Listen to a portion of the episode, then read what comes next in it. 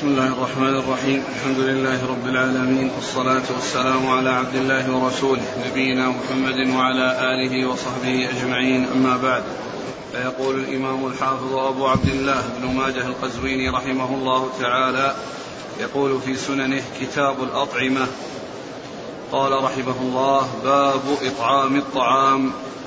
قال: حدثنا أبو بكر بن أبي شيبة قال حدثنا أبو أسامة عن عوف عن زرارة بن أوفى قال حدثنا عبد الله بن السلام رضي الله عنه قال: لما قدم النبي صلى الله عليه وسلم المدينة انجفل الناس قبله، وقيل قد قدم رسول الله صلى الله عليه وعلى آله وسلم، قد قدم رسول الله صلى الله عليه وعلى آله وسلم، قد قدم رسول الله صلى الله عليه وعلى آله وسلم ثلاثا، فجئت في الناس لأنظر، فلما تبينت وجهه عرفت أن وجهه ليس بوجه كذاب، وكان أول شيء سمعته يتكلم به أن قال: يا أيها الناس أفشوا السلام وأطعموا الطعام وصلوا الأرحام وصلوا بالليل والناس نيام، تدخلوا الجنة بسلام. بسم الله الرحمن الرحيم. الحمد لله رب العالمين، وصلى الله وسلم وبارك على عبده ورسوله نبينا محمد وعلى آله وأصحابه أجمعين. يقول الإمام ماجه رحمه الله كتاب الأطعمة، ثم قال: باب إطعام الطعام، أي فضل إطعام الطعام وبيان الحث عليه والترغيب فيه. وقد أورد ابن ماجه هذا الحديث عن عبد الله بن سلام رضي الله تعالى عنه أنه قال: لما قدم رسول الله صلى الله عليه وسلم المدينة، أي لما قدم مهاجرا إلى المدينة صلوات الله وسلامه وبركاته عليه، انجفل الناس إليه، يعني أنهم اتجهوا إليه مسرعين ليروه ولينظروا إليه صلوات الله وسلامه وبركاته عليه، فرحا بقدومه واستبشارا بوصوله إلى هذه المدينة المباركة. وقيل قدم رسول الله صلى الله عليه وسلم، يعني الناس يتحدثون، يعني جاء رسول الله عليه الصلاة والسلام، قدم إلى المدينة، يعني يحدث بعضهم بعضا بذلك. فقال: فذهبت لأنظر إليه، فلما تبينت وجهه عرفت أنه ليس بوجه كذاب، يعني أن علامات الصدق وعلامات النبوة ظاهرة على وجهه صلوات الله وسلامه وبركاته عليه، وأنه ليس من الكذابين الذين يعني يظهر عليهم الكذب، وإنما تبين في وجهه الصدق صلوات الله وسلامه وبركاته عليه. فكان مما سمعه يقول: يا أيها الناس أفشوا السلام، يعني أمر عليه الصلاة والسلام بأمور متعددة كلها من مكارم الأخلاق، وكلها من الأمور التي جاء الإسلام في الحث عليها والترغيب بها. فكان يقول عليه الصلاة والسلام: أفشوا السلام، يعني أفشوا السلام بينكم، يعني أظهروه وتبادلوه فيما بينكم ليسلم بعضكم على بعض. وإفشاء السلام فيه المحبة، وفيه المودة، وفيه الدعاء، يعني لكل يعني من المسلم لأخيه المسلم، كل واحد يدعو له، المسلم يدعو لمن يسلم عليه، والراد يسلم ويدعو لمن سلم عليه، ففيه تبادل الدعاء، كل واحد يدعو للآخر.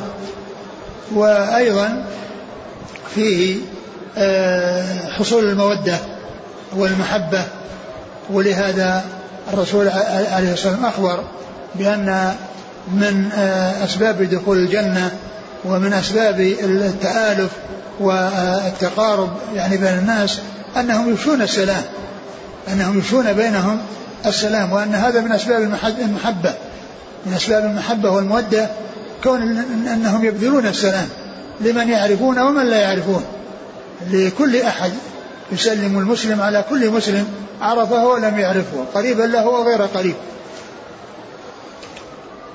أفشوا السلام، وأطعموا الطعام. وإطعام الطعام بذله لمن يحتاج إليه، سواء من الفقراء والمساكين أو الضيوف أو ابن السبيل أو أي محتاج إلى الطعام فإنه يبذل له. ونص على الطعام وعلى بذل الطعام نفسه باسم الطعام، ولم يقل بذل المال أو بذل النقود أو بذل أي شيء، وإنما قال إطعام الطعام، لأن الطعام هو الذي يكون فيه الغذاء وهو الذي تكون الحاجة ماسة إليه. ولأن الإنسان إذا كانت النقود معه كثيرة ومتوفرة ولكنه لم يجد طعاما يأكله ويشتريه بهذه النقود فإنه يهلك ويموت والنقود في جيبه، وإنما الذي ينفع هو الطعام. ولهذا جاءت الكفارات كلها طعام، الكفارات التي جاءت فيها الطعام، لأن يعني ما ذكر فيها نقود وإنما ذكر فيها الطعام. كفارة اليمين، كفارة الجماع في رمضان، كفارة الظهار، وكذلك يعني بعض الفداء، يعني يكون فيه يعني الإنسان إذا حلق رأسه بالحج يكون مخير بين أن يذبح ذات أو يطعم 6 مساكين أو يصوم 3 أيام.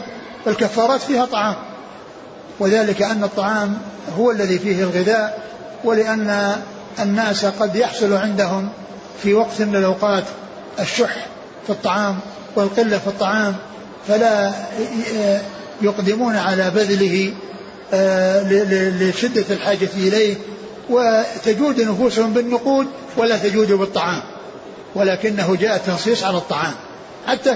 حتى زكاة الفطر جاء الطعام، ما ذكر فيها شيء من النقود وإنما كلها طعام. فهذا تنصيص على إطعام الطعام، لأنه هو الذي إذا وصل إلى الإنسان حصل له الغذاء به وأنه يتغذى به، بخلاف الأموال الأخرى فإنه قد لا يحصل طعاما يشتريه يعني يغذي نفسه به. ولهذا قال وأطعم الطعام. وصلوا الأرحام، صلة الأرحام هذه من أجل الأعمال ومن أفضل الأعمال، لأن التواصل بين الأرحام وبين القرابات وإحسان بعضهم إلى بعض وإكرام بعضهم لبعض وتعهد بعضهم لأحوال بعض، تعهد بعضهم لبعض، لا شك أن هذا من أجل الأعمال. ولهذا صلة الأرحام من أجل الأعمال، وقطيعة الأرحام هي من أسوأ الأعمال ومن أسوأ الأعمال. وصلوا الأرحام وصلوا بالليل والناس نيام، وصلوا بالليل والناس نيام، لأن الصلاة بالليل في حال نوم كون الناس نياما فيها الإقبال على الله عز وجل، وفيها مناجاة الله سبحانه وتعالى، وفيها قراءة القرآن في الوقت الذي الناس ينامون. إذا كان الواحد يصلي فإنه يحصل يعني هذا الفضل وهذه المنقبة العظيمة. ثم قال تدخلوا الجنة بسلام، يعني إذا فعلتم هذه الأمور فإنكم تدخلون الجنة بسلام، تدخلون الجنة بسلام من الأذى ومن العذاب ومن العقاب. وقد يكون الإنسان يسلم من عذاب القبر ويسلم من الأمور التي ويسلم من دخول النار، ويكون يدخل الجنة بسلام، بسلام من أن يعذب في قبره وبسلام من أن يدخل النار، وإنما يدخل الجنة ويحصل فيها ما فيها من النعيم المقيم. أو أن الملائكة تستقبله بسلام وترحب به،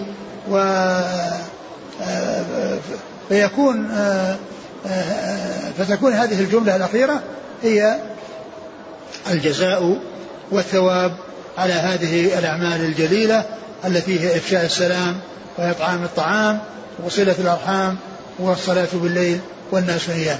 نعم. قال حدثنا أبو بكر بن أبي شيبة ثقة أخرج أصحاب الكتب إلا الترمذي.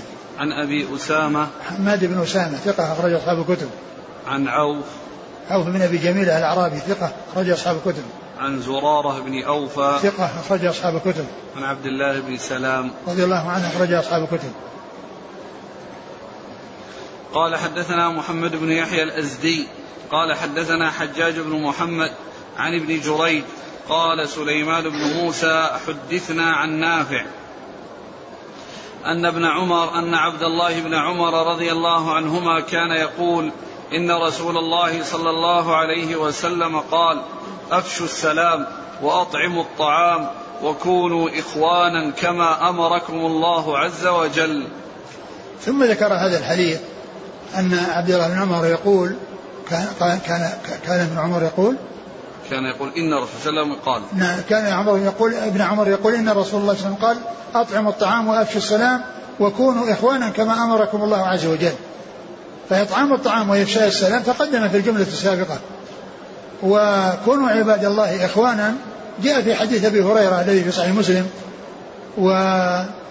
وكونوا عباد الله إخوانا المسلم أخو المسلم لا يظلمه ولا يقدره ولا يحقره، التقوى هنا. قال وكونوا عباد الله إخوانا، ففي هذه الجمل الثلاث كلها جاءت في الأحاديث الصحيحة الثابتة عن رسول الله عليه الصلاة والسلام، والإسناد فيه مقال، ولكن الأحاديث الأخرى تشهد له وتدل على ما دل عليه. نعم. قال حدثنا محمد بن يحيى الأزدي هو ذهلي ثقة أخرج البخاري وأصحاب السنن. الأزدي هو ثقة أخرج البخاري أخرج له أبو داود في القدر والترمذي وابن ماجه. نعم. عن حجاج بن محمد المصيصي ثقة أخرج أصحاب الكتب. عن ابن جريج ثقة أخرج أصحاب الكتب. عن سليمان بن موسى هو صدوق في حديثه بعض لين أخرج له مسلم في المقدمة وأصحاب السنن. قال حدثنا عن نافع هو مولى بن عمر ثقة أخرج أصحاب الكتب. عن عبد الله بن عمر فيه انقطاع، يكون فيه انقطاع وفيه ابن جريج. قال حدثنا محمد بن رمح قال أنبانا الليث بن سعد عن يزيد بن أبي حبيب عن أبي الخير عن عبد الله بن عمرو رضي الله عنهما أن رجلا سأل رسول الله صلى الله عليه وسلم فقال يا رسول الله أي الإسلام خير؟ قال تطعم الطعام وتقرأ السلام على من عرفت ومن لم تعرف. أعد الإسناد اللي راح اللي قبل هذا. قال حدثنا محمد بن يحيى الأزدي قال حدثنا حجاج بن محمد عن ابن جريج قال سليمان بن موسى حدثنا عن نافع أن عبد الله بن عمر كان يقول. نعم. اللي بعده حديث عبد الله بن عمر رضي الله تعالى عنهما يقول سئل النبي صلى الله عليه وسلم أي إسلام خير؟ قال تطعم الطعام وتقرأ السلام على من عرفت ومن لم تعرف. أي الإسلام خير يعني أي خصال الإسلام خير، خصال الإسلام والأفعال الحميدة التي جاء بها الإسلام أيها خير وأيها أولى. فقال عليه الصلاة والسلام تطعم الطعام وتفشي السلام وتقرأ السلام. تطعم الطعام وتقرأ السلام على من عرفت ومن لم تعرف. قوله تطعم الطعام مرة في الحديث السابق، وهذا يدل على فضل إطعام الطعام ولما فيه من النفع العظيم ولما فيه من الغذاء كما عرفنا في الحديث السابق. وأيضا تقرأ السلام على من عرفته ومن لم تعرف، يعني هو إفشاء السلام، لأن كل إنسان يبذله ويقرأه ويعطيه لكل أحد سواء عرفه ولم يعرفه، هذا هو إفشاء السلام، هذا هو إفشاء السلام. فهو يسلم على من عرفه ومن لم يعرف، ما يكون سلامه للأقارب وللمعرفة، وإنما يكون للمعرفة وغير المعرفة. كل من لقيه من المسلمين فإنه يسلم عليه عرفه أو لم يعرفه. نعم. قال حدثنا محمد بن رمح ثقة أخرجه مسلم وابن ماجه. عن الليث بن سعد ثقة أخرج أصحاب الكتب. عن يزيد بن أبي حبيب ثقة أخرج أصحاب الكتب. عن أبي الخير مرثد بن عبد الله الجزني ثقة أخرج أصحاب الكتب. عن عبد الله بن عمرو. نعم. مصريون. نعم. محمد بن رمح والليث ويزيد بن أبي حبيب وأبي مرثد وعبد الله بن عمرو كلهم مصريون.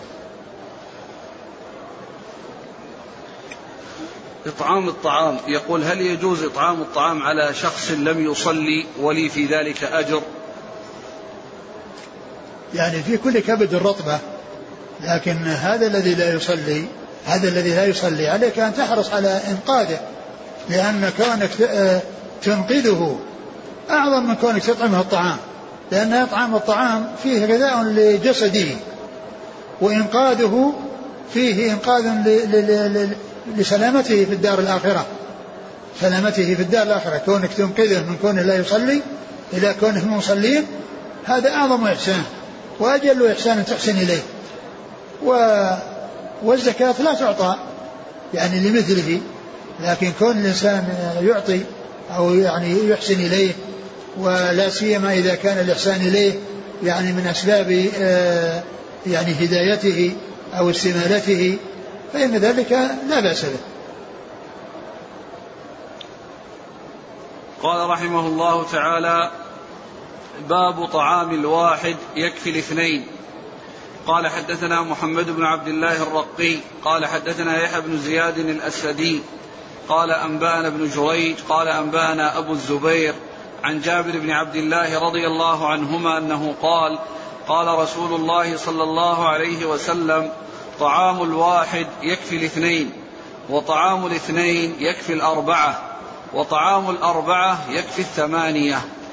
ثم ذكر باب طعام الواحد يكفي الاثنين، يعني هذا فيه الترغيب إلى بذل الطعام وإلى الاجتماع على الطعام، وأن الإنسان إذا كان عنده طعام يكفيه وحده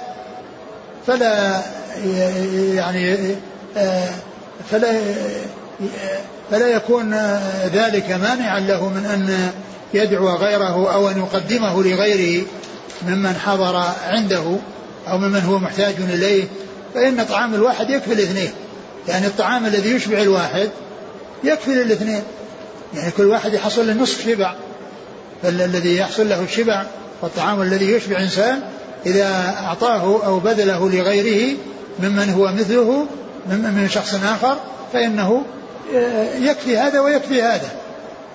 وكذلك يعني طعام الاثنين يكفي الأربعة اللي هو الضعف، طعام الأربعة يكفي الثمانية، لأن كل طعام يكفي لضعفه، الواحد يكفي الاثنين، والاثنين يكفي الثلاثة، والأربعة يكفي للثمانية. فهذا فيه الحث على بذل الطعام وعلى الإحسان وعلى عدم التأخر عن بذل الطعام لكونه لم يصنع إلا لعدد معين، فإنه يكفي، ما صنع لواحد يكفي الاثنين، وما صنع لاثنين يكفي لأربعة، وما صنع لأربعة يكفي لثمانية. نعم. قال حدثنا محمد بن عبد الله الرقي هو صدوق لرو ابن ماجه عن يحيى بن زياد الأسدي هو صدوق لرو ابن ماجه عن ابن جريج عن أبي الزبير محمد بن مسلم بن تدر الصدوق رجل أصحاب الكتب عن جابر بن عبد الله. قال حدثنا الحسن بن علي الخلال قال حدثنا الحسن بن موسى قال حدثنا سعيد بن زيد قال حدثنا عمرو بن دينار قهرمان وآل الزبير قال سمعت سالم بن عبد الله بن عمر عن أبيه عن جده عمر بن الخطاب رضي الله عنهما أنه قال: قال رسول الله صلى الله عليه وسلم: إن طعام الواحد يكفي الاثنين، وإن طعام الاثنين يكفي الثلاثة والأربعة، وإن طعام الأربعة يكفي الخمسة والستة. ثم ذكر هذا الحديث عن عمر نعم عن عمر بن الخطاب رضي الله عنه أن النبي صلى الله عليه وسلم قال: طعام الواحد يكفي الاثنين، طعام الواحد يكفي الاثنين، وطعام الاثنين يكفي الثلاثة والأربعة، وطعام الأربعة يكفي الخمسة والستة. وهذا الحديث يعني في إسناده ضعف، لأن فيه عمرو بن دينار هذا الذي هو ضعيف، لكن معناه صحيح، لأن الحديث الذي قبله والحديث التي تقدمت يعني من باب أولى إذا كان طعام الاثنين يكفي الأربعة فكونه يكفي الثلاثة من باب أولى, لأنه إذا كان يكفي الأربعة فكونه يكفي الثلاثة من باب أولى, وكذلك الأربعة إذا كان يكفي الثمانية فيكفي الخمسة والستة والسبعة من باب أولى, لأن ما كان يكفي للعدد الكبير يكفي لما هو دونه. فإذا من حيث المعنى ومن حيث الدلالة يعني صحيح, ويشهد له ما تقدم. وأما من حيث الإسناد فإنه ضعيف, لأن فيه عمرو بن دينار هذا وهو ضعيف, وغير عمرو بن دينار المكي الثقة الذي خرج له أصحاب الكتب الستة. نعم. قال حدثنا الحسن بن علي الخلال هو الحلواني وهو ثقة خرج له أصحاب الكتب إلا النسائي, عن الحسن بن موسى وهو ثقة خرج له أصحاب الكتب, نعم. عن سعيد بن زيد وهو صدوق له أوهام, نعم. البخاري تعليقا ومسلم وأبو داود والترمذي وابن ماجه, نعم. عن عمرو بن دينار قهرمان آل الزبير وهو ضعيف أخرج له الترمذي وابن ماجه, نعم. قهرمان, قهرمان هذه كلمة أنا ما أتذكر معناها, ويمكن من يعني المكتبة الجيبية تدلنا على معناه. نعم. عن سالم بن عبد الله بن عمر ثقة أخرج أصحاب الكتب, عن أبيه عبد الله بن عمر رضي الله عنهما أحد العبادلة, عن جده عمر, وعمر بن الخطاب رضي الله عنه أمير المؤمنين وثاني الخلفاء الراشدين الهادي المهديين صاحب المناقب الجمة والفضائل الكثيرة, وحديثه عند أصحاب الكتب الستة.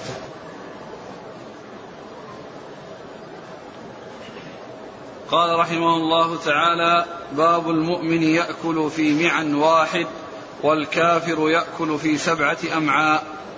قال حدثنا أبو بكر بن أبي شيبة قال حدثنا عفان قال وحدثنا محمد بن بشار قال حدثنا محمد بن جعفر قال حدثنا شعبة عن علي بن ثابت عن أبي حازم عن أبي هريرة رضي الله عنه أنه قال: قال رسول الله صلى الله عليه وعلى آله وسلم: المؤمن يأكل في معن واحد والكافر يأكل في 7 أمعاء. ثم ذكر باب المؤمن يأكل في معن واحد, باب المؤمن يأكل في معن واحد والكافر يأكل في 7 أمعاء. المقصود من هذا أن المؤمن يعني عنده القناعة وعنده ذكر الله عز وجل على الطعام وحمده عليه, فيكون ذلك من أسباب البركة وأسباب الكفاية له, بحيث يعني يكفيه الشيء القليل لأنه يبارك له فيه, لأنه يسمى الله عز وجل فلا يشاركه الشيطان ويحمد الله عز وجل على ذلك, فيكون ذلك من أسباب كفاية القليل له, يعني يكفيه الشيء القليل. بخلاف الكافر فإنه يأكل في 7 أمعاء, بمعنى أنه عنده الشره وعنده النهم وعنده كثرة الأكل والاستمتاع بمتعة الحياة الدنيا, لأنه لا يجد هذه المتعة إلا في الدنيا, أما بعد الموت فلا يجد إلا العذاب. ولهذا ثبت في صحيح مسلم وهو أول حديث في كتاب الزهد أن النبي عليه الصلاة والسلام قال: الدنيا سجن المؤمن وجنة الكافر, الدنيا سجن المؤمن وجنة الكافر. فهو يأكل في هذه الجنة, هي جنته, لأنه لا عهد له بالنعيم إلا فيها, وبعد الموت لا يجد إلا العذاب, لا يجد نعيم ولا يجد متعة ولا يجد لذة, وإنما يجد العذاب. فإذا نعيمه في جنة في داره دار الدنيا, وجنته هي ما يحصل له في دار الدنيا. ولهذا يقول الله عز وجل: وإن يعرض الكفار عن النار أذهبتم طيباتكم في حياتكم الدنيا واستمتعتم بها فاليوم تجزون عذاب الهون بما كنتم تستكبرون في الأرض بغير الحق وبما كنتم تفسقون. فالكافر عنده النهم وعنده يعني الاستمتاع في الحياة الدنيا, لأنه لا يجد متعة إلا في هذا الزمان وفي هذا الوقت الذي هو الحياة الدنيا. بخلاف الآخرة فإنه لا يحصل فيها شيئا.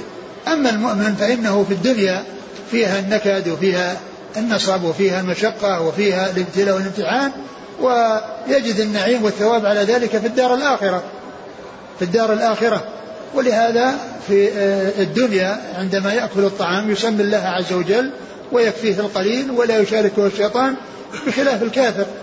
وليس معنى ذلك أن الكافر ركب على 7 أمعاء والمسلم يعني ليس له إلا معان واحد، لأن الكافر إذا أسلم يعني يكون نهما ويكون كذا، وإذا أسلم فإنه تتغير حاله، لأنه يكون عنده التسمية وعنده أسباب حصول البركة، فيكفيه الشيء القليل. فإذا هذا هو معنى الحديث، والله تعالى أعلم. نعم. قال حدثنا أبو بكر بن أبي شيبة عن عفان، عفان بن مسلم الصفار ثقة أخرج أصحاب الكتب. قال وحدثنا محمد بن بشار هو الملقب بن دار ثقة أخرج أصحاب الكتب. عن محمد بن جعفر وهو ملقب غندر ثقة أخرج أصحاب الكتب. عن شعبة بن حجاج ثقة أخرج أصحاب الكتب. عن عدي بن ثابت وهو ثقة أخرج أصحاب الكتب. نعم. عن أبي حازم عن أبي هريرة، أبو حازم هو سلمان الأشجعي ثقة أخرج أصحاب الكتب. نعم. قال حدثنا علي بن محمد قال حدثنا عبد الله بن عمير عن عبيد الله عن نافع عن ابن عمر رضي الله عنهما أن النبي صلى الله عليه وعلى آله وسلم قال: الكافر يأكل في 7 أمعاء والمؤمن يأكل في معن واحد. وهذا حديث آخر عن صحابي آخر مثل الذي قبله. قال حدثنا علي بن محمد هو الطنافسي ثقة أخرجه النسائي في مسند علي وابن ماجه. عن عبد الله بن عمير ثقة أخرج أصحاب الكتب. عن عبيد الله عن نافع العمري المصغر ثقة أخرج أصحاب الكتب. نعم. قال حدثنا أبو كريب قال حدثنا أبو أسامة عن بريد بن عبد الله عن جده أبي بردة عن أبي موسى رضي الله عنه أنه قال: قال رسول الله صلى الله عليه وعلى آله وسلم: المؤمن يأكل في معن واحد والكافر يأكل في 7 أمعاء. وحديث عبد الله بن قيس أبو موسى الأشعري رضي الله عنه مثل الحديثين السابقين. قال حدثنا أبو كريب محمد بن العلاء بن كريب ثقة أخرج أصحاب الكتب وهو شيخ لأصحاب الكتب. عن أبي أسامة. نعم. عن بريد بن عبد الله وهو ثقة أخرج أصحاب الكتب. عن جده أبي بردة أبو بردة بن أبي موسى الأشعري ثقة أخرج أصحاب الكتب. عن أبيه عبد الله بن قيس أبو موسى الأشعري واسمه عبد الله بن قيس رضي الله عنه أخرج أصحاب الكتب. في النهاية في غريب الحديث يقول: القهرمان هو كالخازن والوكيل والحافظ لما تحت يده والقائم بأمور الرجل بلغة الفرس. نعم. قال رحمه الله تعالى: باب النهي أن يعاب الطعام.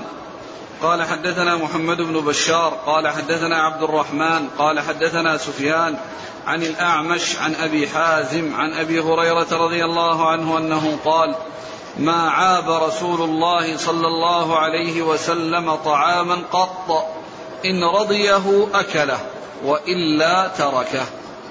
ثم ذكر هذا باب النهي عن عيب الطعام، يعني كل إنسان يعيبه فيقول يعني أنه ملحه كثير أو أن ملحه قليل أو أنه يعني غير ناضج غير نضيج، أو يعني أي شيء يعني يعتبر من عيب الطعام.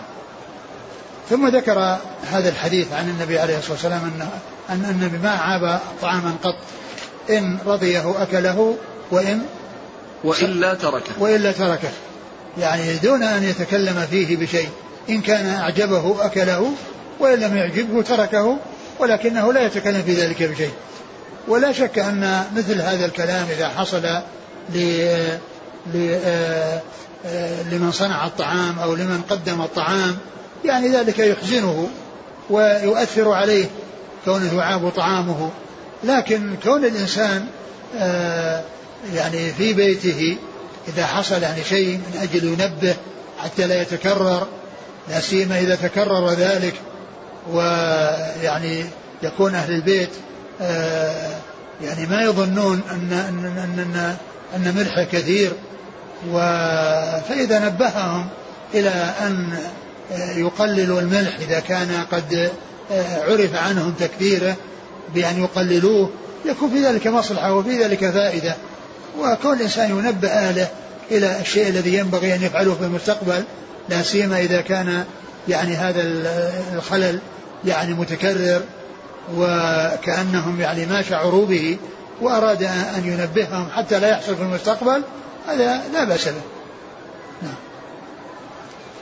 قال حدثنا محمد بن بشار عن عبد الرحمن هو بن مهدي ثقة أخرج أصحاب الكتب، عن سفيان الثوري ثقة أخرج أصحاب الكتب، عن الأعمش سليمان بن مهران ثقة أخرج أصحاب الكتب، عن أبي حازم عن أبي هريرة. نعم.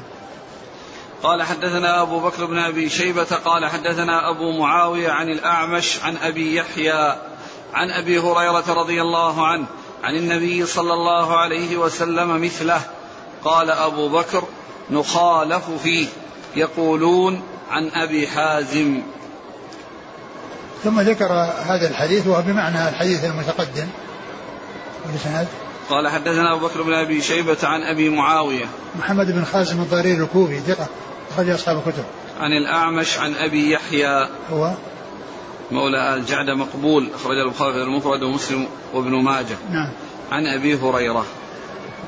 نعم. قال أبو بكر نخالف فيه، يقولون عن أبي حازم.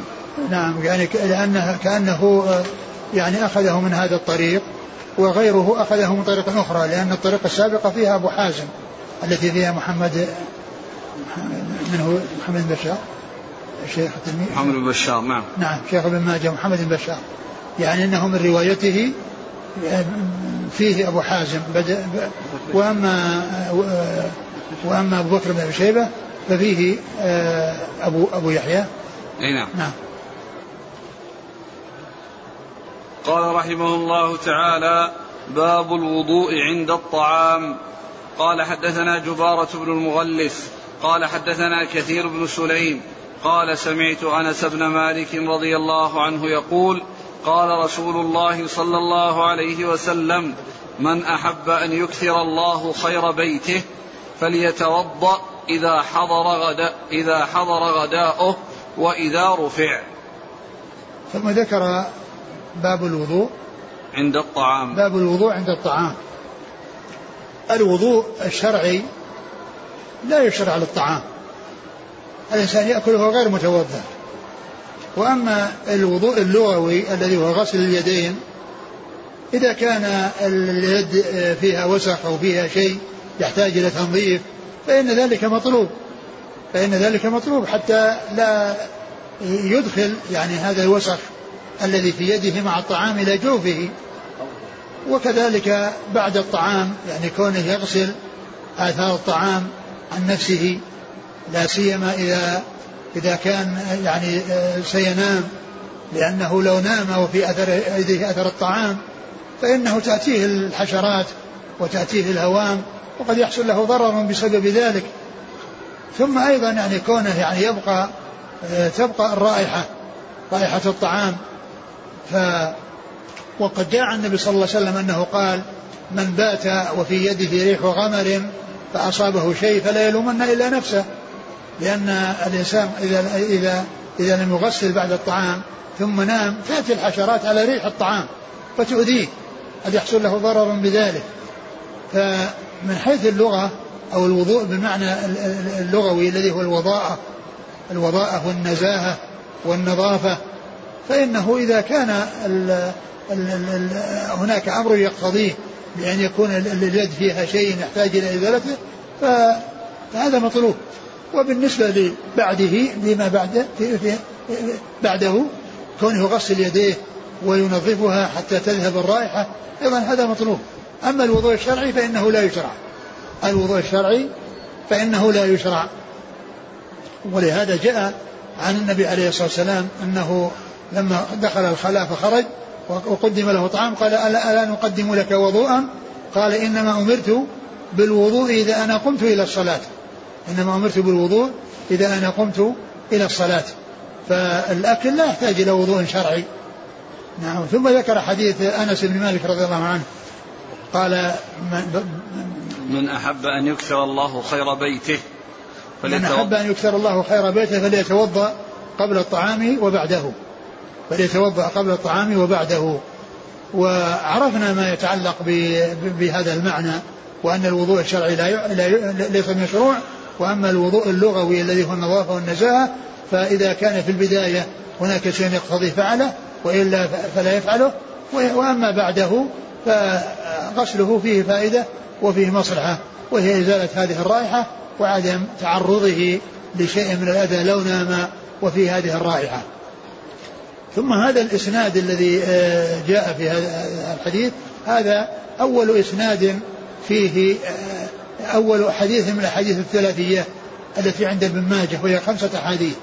ابن ماجه عنده 5 أحاديث ثلاثيات، أولها هذا الحديث، وبعده 4 أحاديث يعني ستأتي في الكتاب، وكلها بإسناد واحد. جبارة مغلس عن كثير بن عبيد سليم، كثير بن سليم عن أنس، لكن التابعي وتابع التابعي ضعيفان، كل منهما ضعيف، وكلها والخمسة الأحاديث كلها بهذا الإسناد، الخمسة الأحاديث كلها بهذا الإسناد، فهي كلها حديث ضعيفة لأنها بإسناد ضعيف أو بإسناد واحد ضعيف الذي هو جبارة مغلس عن كثير بن سليم عن أنس بن مالك رضي الله تعالى عنه. وسبق أن قلت أن الكتب الستة بالنسبة للثلاثيات البخاري فيه 16 حديثا ثلاثيا بدون تكرار، ومع التكرار 22 حديثا، فهي 16 بدون تكرار و22 16 بدون تكرار و22 بالتكرار. وأما مسلم فليس عنده ثلاثيات، وأبو داود ليس عنده ثلاثيات، والنسائي ليس عنده ثلاثيات، والترمذي عنده حديث واحد ثلاثي، وابن ماجه عنده 5 أحاديث ثلاثية كلها بإسناد واحد وهو إسناد ضعيف، وأول هذه الثلاثيات هو هذا الحديث الذي معنا. نعم. قال حدثنا جبارة بن المغلس ضعيف أخرجه ماجه عن كثير بن سليم وهو ضعيف أخرجه ماجه عن أنس بن مالك. قال حدثنا جعفر بن مسافر قال حدثنا صاعد بن عبيد الجزري قال حدثنا زهير بن معاوية قال حدثنا محمد بن جحادة قال حدثنا عمرو بن دينار المكي عن عطاء بن يسار عن أبي هريرة رضي الله عنه عن رسول الله صلى الله عليه وعلى آله وسلم أنه خرج من الغائط فأتي بطعام، فقال رجل: يا رسول الله، ألا آتيك بوضوء؟ قال: أريد الصلاة. ثم ذكر هذا الحديث عن أبي هريرة رضي الله عنه أنه خرج من الغائط يعني قضى حاجته، فقال له رجل: ألا آتيك بوضوء يعني تتوضأ، والمقصود الوضوء الوضوء الشرعي، لأنه قال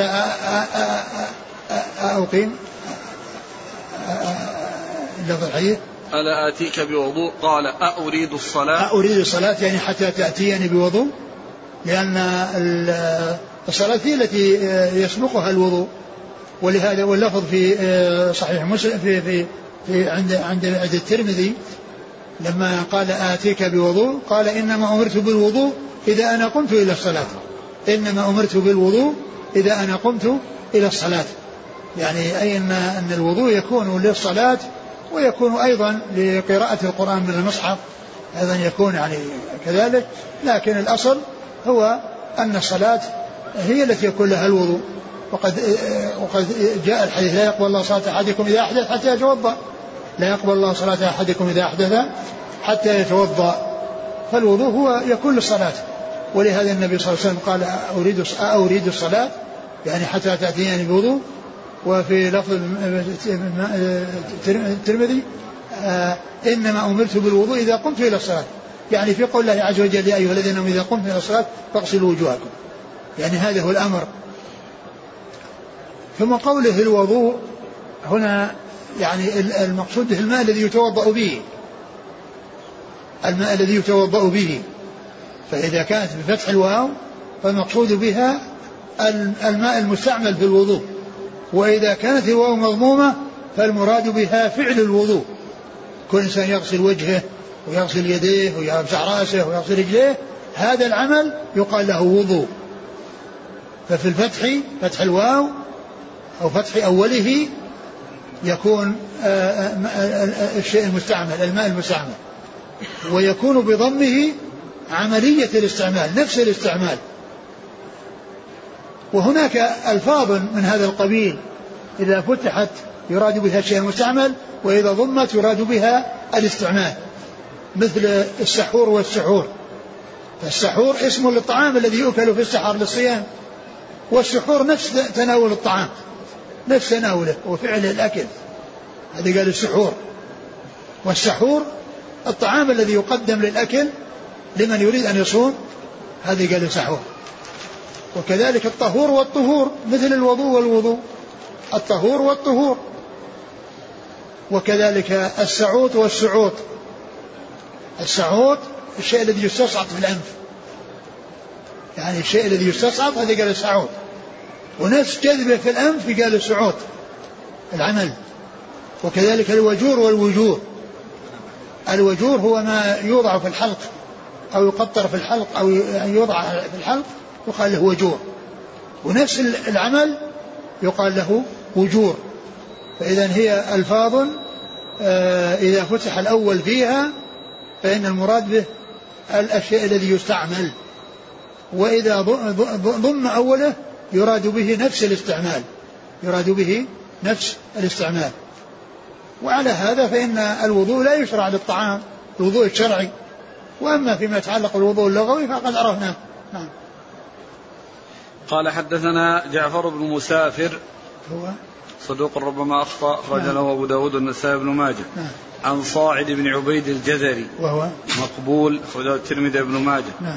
عن زهير بن معاوية وهو ثقة, أخرج له أصحاب الكتب. نعم. عن محمد بن جحادة وهو ثقة, أخرج له أصحاب الكتب. نعم. عن عمرو بن دينار المكي ثقة, أخرج له أصحاب الكتب. عن عطاء بن يسار ثقة, أخرج له أصحاب الكتب. عن أبي هريرة.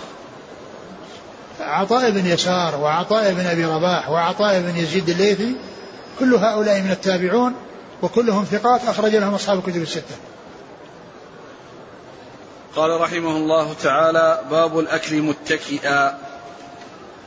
قال حدثنا محمد بن الصباح قال حدثنا سفيان بن عيينة عن مسعر عن علي بن الأقمر عن أبي جحيفة رضي الله عنه أن رسول الله صلى الله عليه وعلى آله وسلم قال: لا آكل متكئا.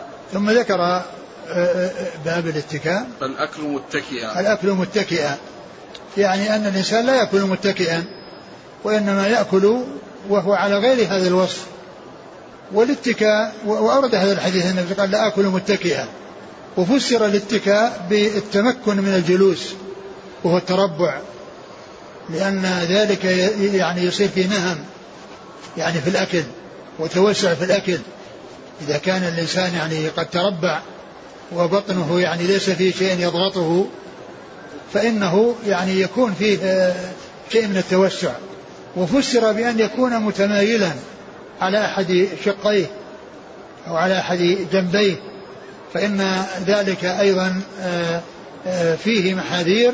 أولا فيه شيء من الاستكبار أو يعني يشعر بالاستكبار والتكبر, وأيضا فيه عدم يعني استقامة الجسم, يعني استقامة الجسم وكون الطعام يدخل يعني بهناءه ويكون هنيئا مريئا, يعني لأنه إذا كان متمايلا ما يكون مثل ما إذا كان معتدلا, فإن الجسم يكون يعني على حالة منتصبة, ما في شيء من التمايل الذي يؤثر على دخوله في جوفه. فيكون كونه يعني متمايل فيه هذه المحاذير, وكونه متربعا يعني فيه التوسع في الأكل والدلالة على النهم في الأكل. ومما يبين أن الاتكاء يراد به التمايل ما جاء في الحديث, حديث أبي بكر رضي الله تعالى عنه أن النبي صلى الله عليه وسلم قال, وهو الحديث الصحيحين: ألا أخبركم بأكبر الكبائر؟ قلنا بلى يا رسول الله. قال: الإشراك بالله وعقوق الوالدين. وكان متكئا فجلس فقال: ألا وقول الزور, ألا وقول الزور, ألا وشهادة الزور. فما زال يكررها حتى قلنا ليته سكت. قال: وكان متكئا فجلس, يعني في الاتكاء وليس هو الجلوس وإنما هو تمايل على أحد الجنبين. فلا يأكل إنسان متكئا لا متربعا الذي يدل على النهم ولا معتمدا على أحد شقيه. نعم. قال حدثنا محمد بن الصباح صدوق خرجه أبو داود بن ماجه. عن سفيان بن عيينة ثقة أخرج أصحاب الكتب.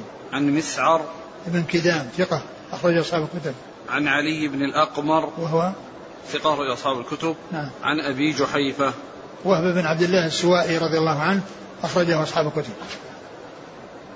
الشرب وكذلك الشرب نجسه. قال حدثنا عمرو بن عثمان بن سعيد بن كثير بن دينار الحمصي قال حدثنا أبي قال أنبأنا محمد بن عبد الرحمن بن عرق قال حدثنا عبد الله بن بسر رضي الله عنه أنه قال أهديت للنبي صلى الله عليه وعلى آله وسلم شاه فجثى رسول الله صلى الله عليه وسلم على ركبتيه يأكل فقال أعرابي ما هذه الجلسة فقال إن الله جعلني عبدا كريما ولم يجعلني جبارا عنيدا. ثم ذكر هذا الحديث عن النبي صلى الله عليه وسلم أن عبد الله بن بشر رضي الله عنه أهدى له شاة فجثى رسول الله على ركبتيه يأكل. وهذه هيئة التي فعلها رسول الله عليه الصلاة والسلام يعني كون الإنسان يجلس يعني على ركبتيه. وهذه قيل لعل هذه حالة استعجال وأنه كان مستعجلا فيعني جالس هذه الجلسة ليأكل ثم يقوم. وعلى كل هي ثبتت عن الرسول صلى الله عليه وسلم سواء كان فيها استعجال أو عدم استعجال فالاتيان بها والأخذ بها ثابت عن رسول الله عليه الصلاة والسلام. نعم. ثم قال قال عربي ما هذه الجلسة. نعم. قال إن الله جعلني عبدا كريما ولم يجعلني جبارا عنيدا يعني جعلني عبدا يعني عبد من عبيد الله عز وجل ولم يجعله جبارا يعني عنيدا يعني عنده استكبار وعنده تكبر وإن فيه التواضع. نعم. قال حدثنا عمرو بن عثمان بن سعيد بن كثير بن دينار الحمصي صدوق أخرج له أبو داود النسائي بن ماجه وأبوه ثقة أخرج أبو داود النسائي بن ماجه. نعم. عن محمد بن عبد الرحمن بن عرق وهو صدوق البخاري المفرد وأبو داود والنسائي بن ماجه. نعم. عن عبد الله بن بسر رضي الله عنه أخرج له أصحاب الكتب. نعم. النهي عن الجلوس متربعا في الأكل هل هو للتحريم؟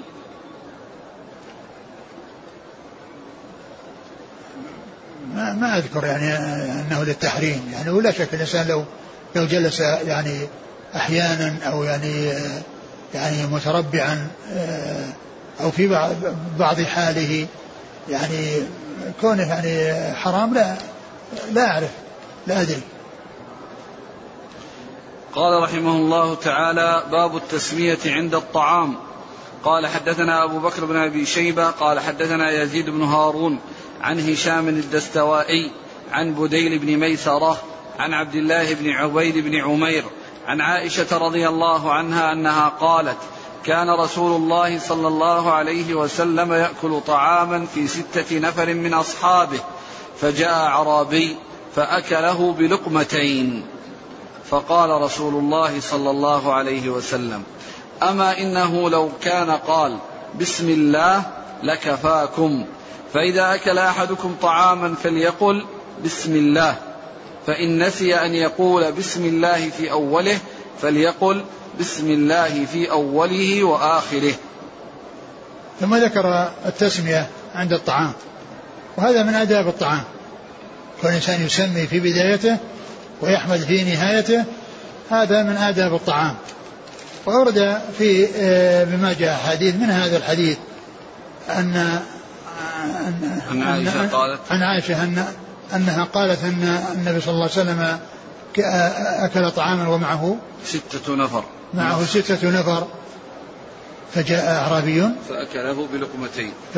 فأكله بلقمتين يعني أن هذا الطعام الذي يكفي لهذا العدد أنه استنفده وقضى عليه وأكله بلقمتين.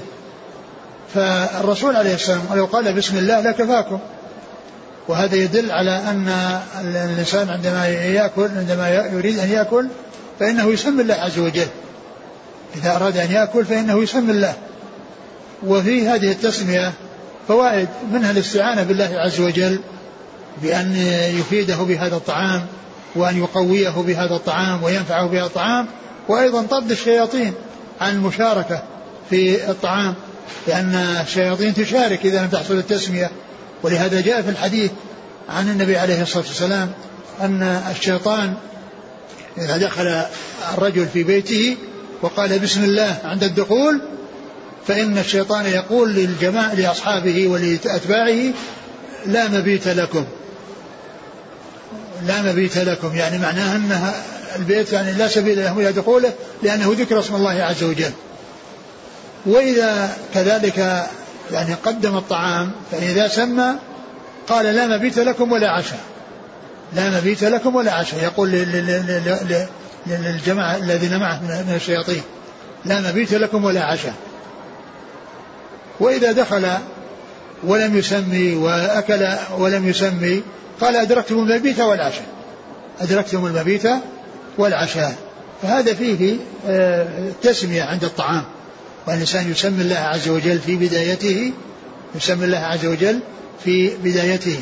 وأيضا فيه بيان صيغة التسمية وهي أن نقول بسم الله ويكفي ذلك, يعني وليس بلازم يقول بسم الله الرحمن الرحيم, وبعض أهل العلم يقول بسم الله الرحمن الرحيم وهو النووي قال ذلك, لكن هذا الحديث دال على أنه يقول بسم الله, وإن قال بسم الله الرحمن الرحيم لا بأس بذلك, لكن هذا اللفظ يدل على كفاية ذلك وأنه لو قال بسم الله فإنه كان كافيا, ولا يلزم أن يقول بسم الله الرحمن الرحيم لأنه جاء ما يدل على أنه يكفي أن يقول بسم الله. قال لفظ الحديث قال أما أنه لو كان قال بسم الله لكفاكم, وهذا أيضا يدل على أن التسمية مطلوبة من الجميع, وأنه إذا لم يسمي يعني بعضهم يعني يمكن أن الشيطان يشارك, وأنه يعني القضية ما هو معنى يكفي لو سمى واحد أنه يكفي وأن الشياطين لا يعني لا تشارك, وإنما يعني يدل على أن كلهم يعني مطلوب منهم التسمية, ولو حصلت عدم التسمية من بعضهم يمكن أن يحصل فيه قلة البركة وتحصل فيه مشاركة الشياطين. نعم.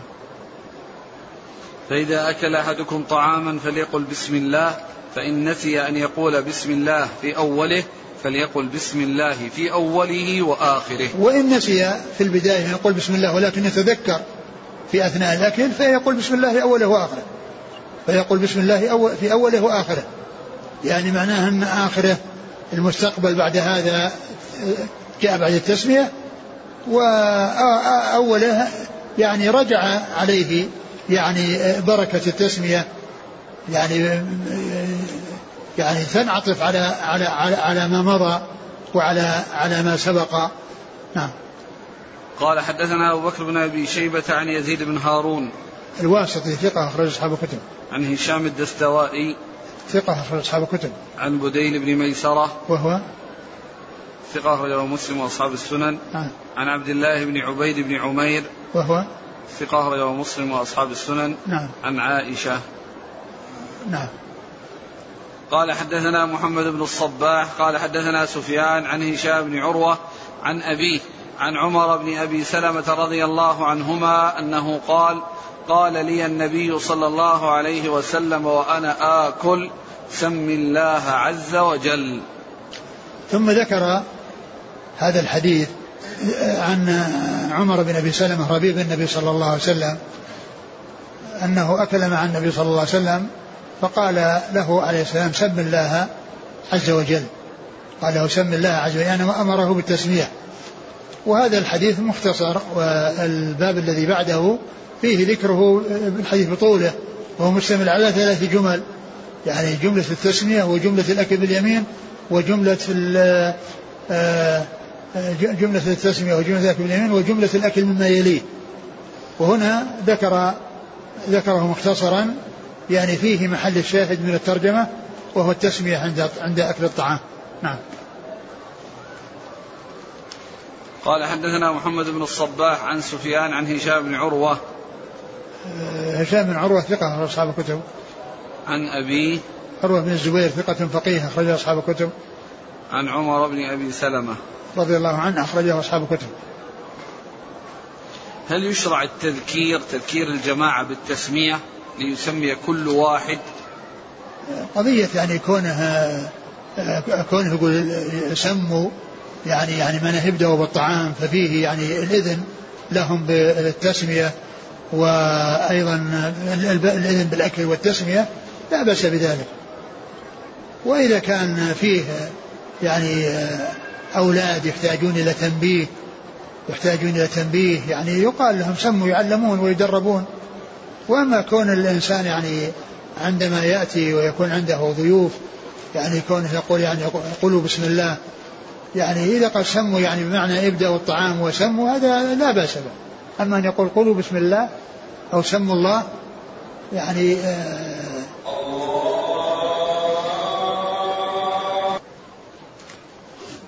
كون الإنسان يعني يذكر بالتسمية عند الطعام إذا كان من باب التعليم عنده أولاد يعلمهم لا شك هذا أمر واضح. وإذا كان ليس كذلك وإنما يعني عنده ضيوف فكونه يقول سموا الله يعني لا بأس بذلك يعني ففيه إذن بالأكل وتذكير بالتسمية. لكن غير المضيف ما ينبغي له أن يقول هذا لأن الذي يقول مثل هذا هو المضيف ليس الضيف يعني يقول سموا الله وإنما يكون من صاحب البيت يعني إذن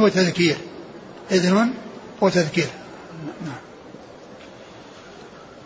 قال رحمه الله تعالى باب الأكل باليمين. قال حدثنا هشام بن عمار قال حدثنا الهقل بن زياد قال حدثنا هشام بن حسان عن يحيى بن أبي كثير عن أبي سلمة عن أبي هريرة رضي الله عنه أن النبي صلى الله عليه وعلى آله وسلم قال ليأكل أحدكم بيمينه وليشرب بيمينه وليأخذ بيمينه وليعطي بيمينه فإن الشيطان يأكل بشماله ويشرب بشماله ويعطي بشماله ويأخذ بشماله. ثم ذكر باب الأكل باليمين يعني أن الإنسان عندما يأكل بيمينه لا يأكل بشماله. ثم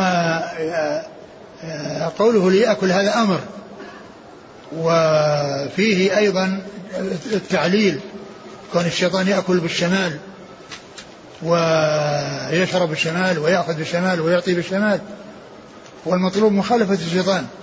وهذا يدل على وجوب التسمية ووجوب الأكل باليمين لأنه يعني يسلم من مشابهة الشيطان بذلك يسلم من مشابهة الشيطان بذلك.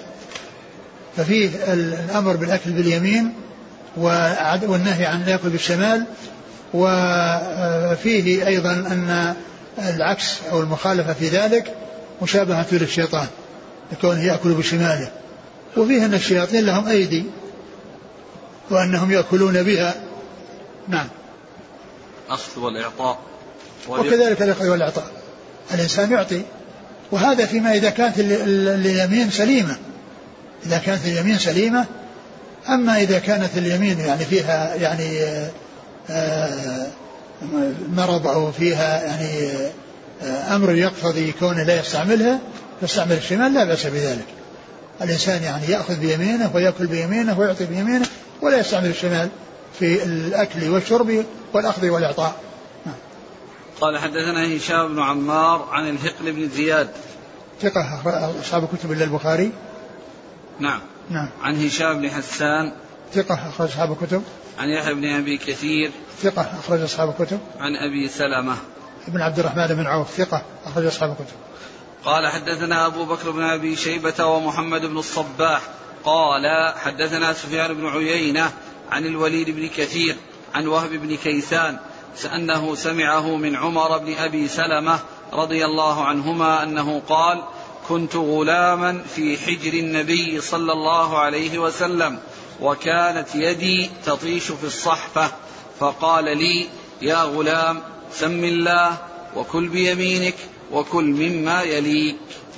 ثم ذكر حديث عمر بن أبي سلمة رضي الله عنه الذي تقدم مختصرا وأتى به هنا كاملا، وأنه كان أكل مع النبي صلى الله عليه وسلم فكانت يده تطيش في الصحفة، يعني ما يعني يأكل مما يليه.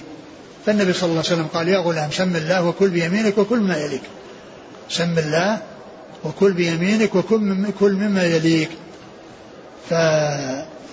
فيأتي بالتسمية عند الأكل، وكذلك يأكل مما يليه، لا يأكل من الجوانب الأخرى، ويأكل بيمينه ولا يأكل بشماله.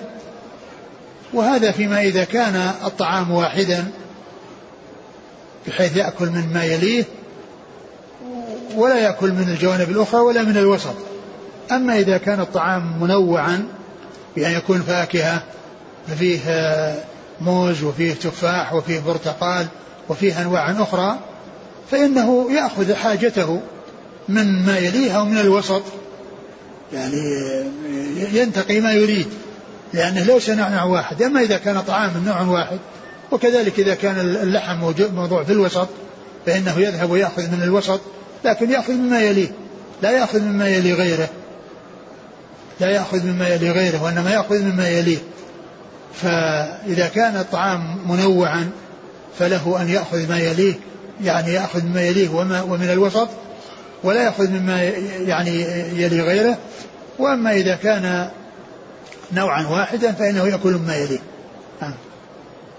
قال: حدثنا أبو بكر بن أبي شيبة ومحمد بن الصباح عن سفيان بن عيينة عن الوليد بن كثير هو صدوق غيره أصحاب الكتب، نعم. عن وهب بن كيسان وهو ثقة أصحاب الكتب، نعم. عن عمر بن أبي سلمة، نعم.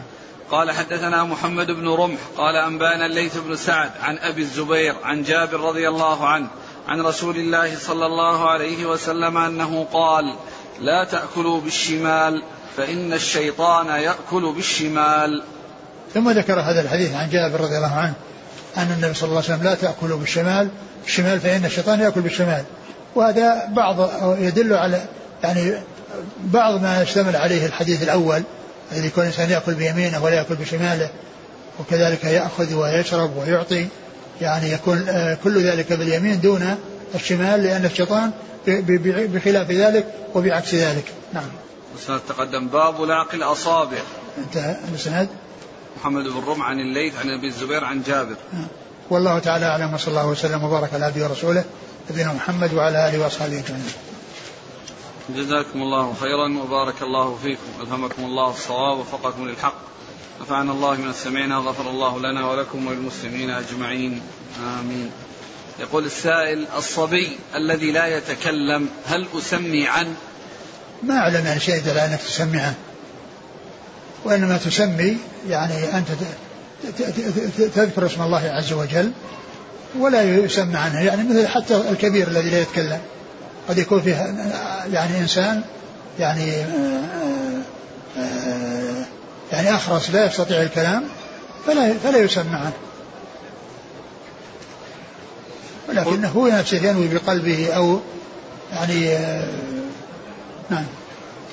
يقول السؤال الثاني: كذلك الولد الذي يتكلم ويأبى عن قولها عنادا، ما العمل؟ يؤدب، أقول يؤدب ويذكر وينبه.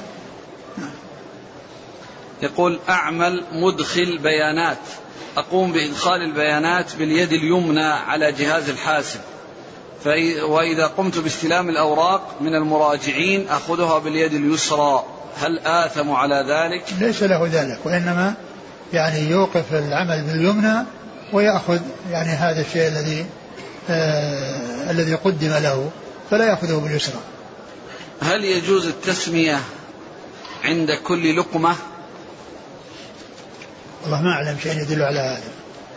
يقول فضيلة الشيخ: أعمل في مستوصف من المستوصفات الأهلية، محاسب في قسم شركات التأمين الطبي، وذلك في إعداد المطالبات التي تقدم لشركة التأمين الطبي، بحيث يأتي المراجع التابع لشركة التأمين الطبي ويدفع 20% من قيمة الكشف، ونقدم مطالبة لشركة التأمين ب80% الباقية، وأنا أقوم بإعداد هذه المطالبات التي تقدم لشركة التأمين.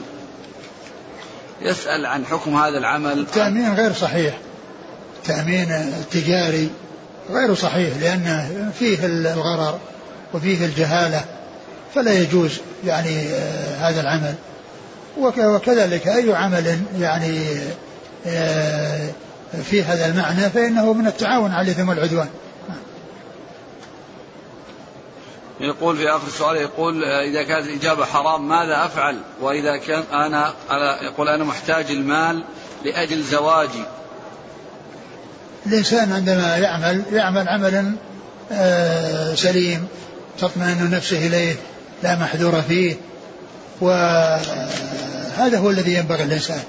ما هو الإنسان بس المهم أنه يحصل عمل، أي عمل، ولا يبالي بين عمل وعمل، بل الإنسان يحرص على أن يكون عمله يعني سليما، وأن يكون كسبه طيبا، ولا يقدم على شيء فيه شيء من المحاذير.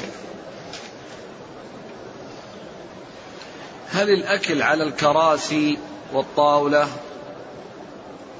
ما في بأس، أقول لا بأس بذلك، كل إنسان يجلس على كرسي وعلى طاولة لا بأس بذلك، ليس هناك بذلك يمنعه. يقول الآن ما يسمى بالبوفيه يأكل الناس قياما وقوفا على أرجلهم. والله هذا أقول هذا جاء من، أقول هذا مما قلد فيه المسلمين الكفار. يقول رجل مسلم يعمل طباخ في مؤسسة بها كفار، وفي رمضان يطبخ لهم الغداء، ويأتي سائق مسلم ليوصل هذا الطعام إليهم بالسيارة. أبدا لا يجوز ذلك.